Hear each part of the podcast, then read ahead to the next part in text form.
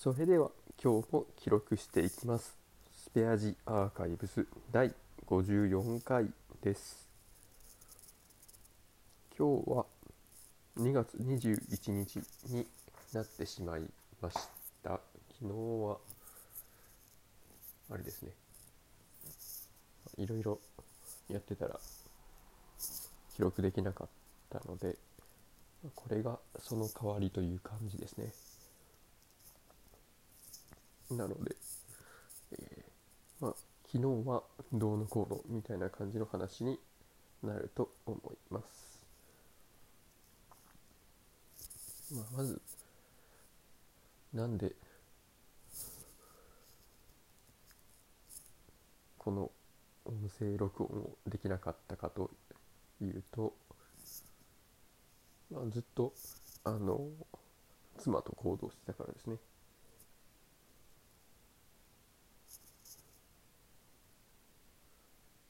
昨日の夜は UNEXT の、えーお試し期間が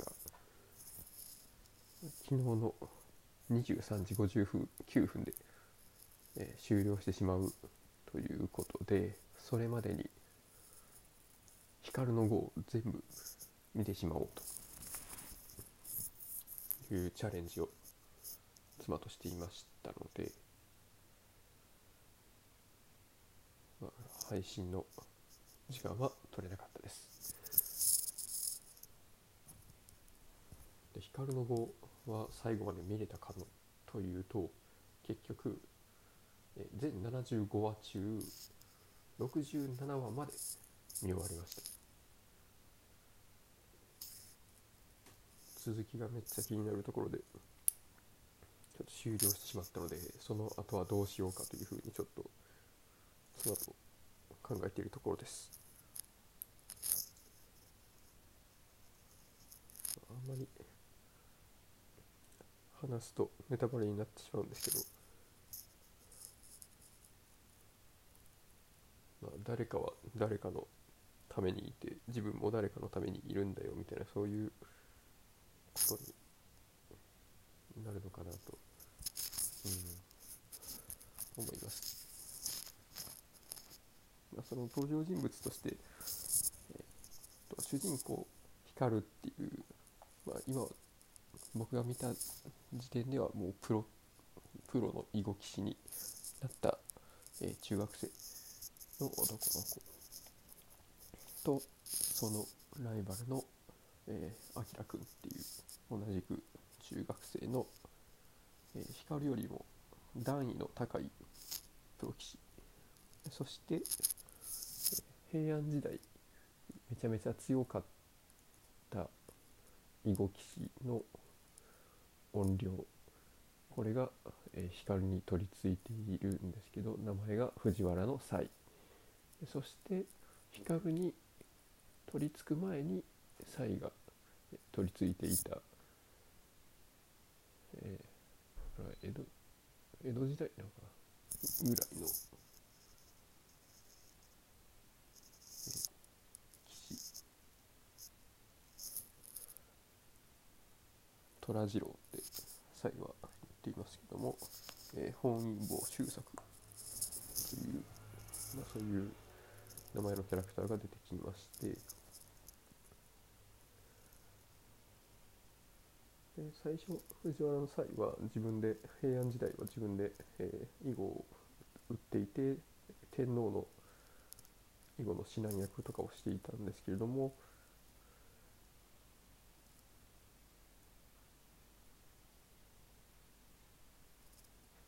なんなんていうか、え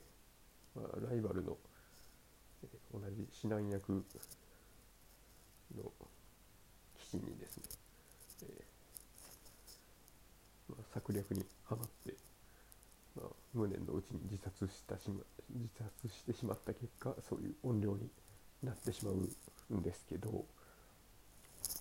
その際が最初に取り付いた虎次郎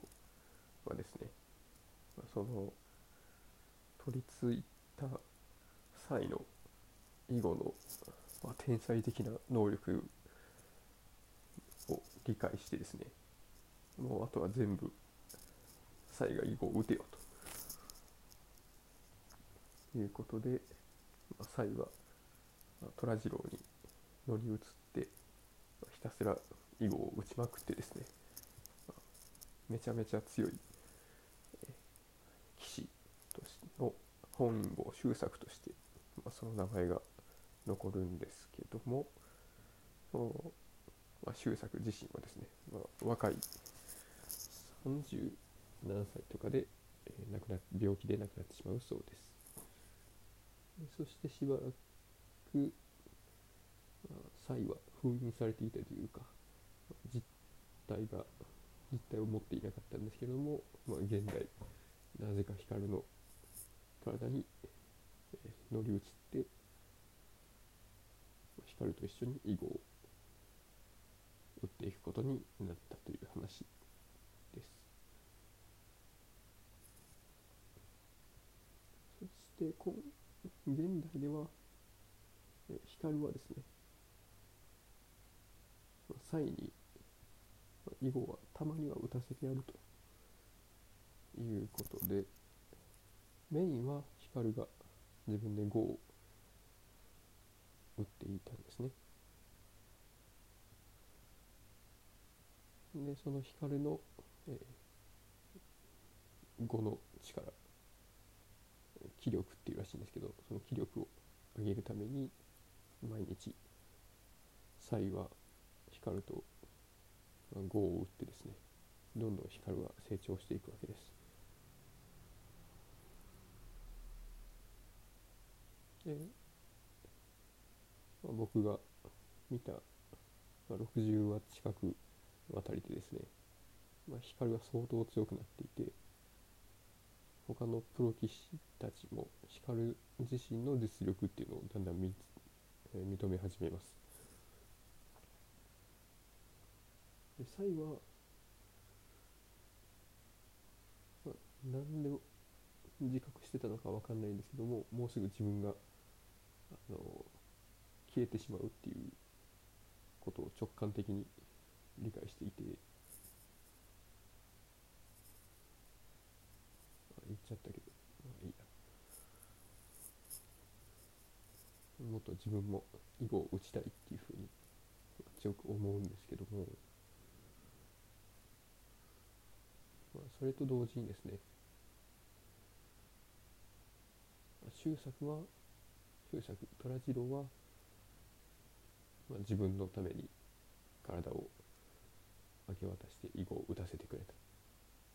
そして自分は光のために碁を教えた。そして光はおそらく明君の、まあ、気力を引き上げるためにというか、まあ、ライバルとして引き上げるためになっているんだ、そんな感じで、まあ、誰かと誰かが影響し合っていくっていうのが世の中なんだろうなっていうふうなことを、まあ、階層として思っているわけでした。そういうことをきっかけでそういう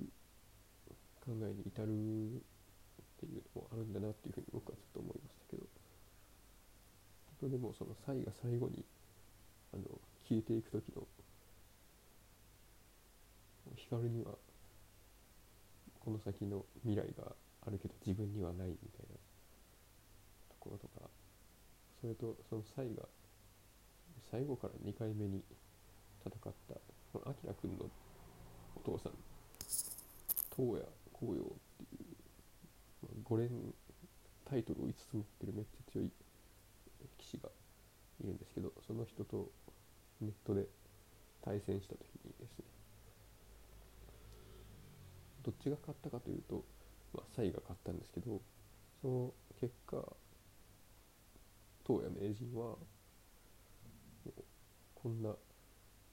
ネットの世界で誰かも分かれへん人と戦えるのかと。まだまだ、まあ、囲碁は楽しめるなみたいなつきものが落ちたような顔でそういうことを言ってまだまだ私にはやれることがあるぞっていうふうにすごく明るい気分になられてるんですけどその時の、まあ、演出はですねこうほんとサイが真っ黒な感じになってるんです。んその自分の体があってこの先も未来がある名人と体がなく今後消えていってしまうサイっていうその対比がなんかすごく悲しくなりまして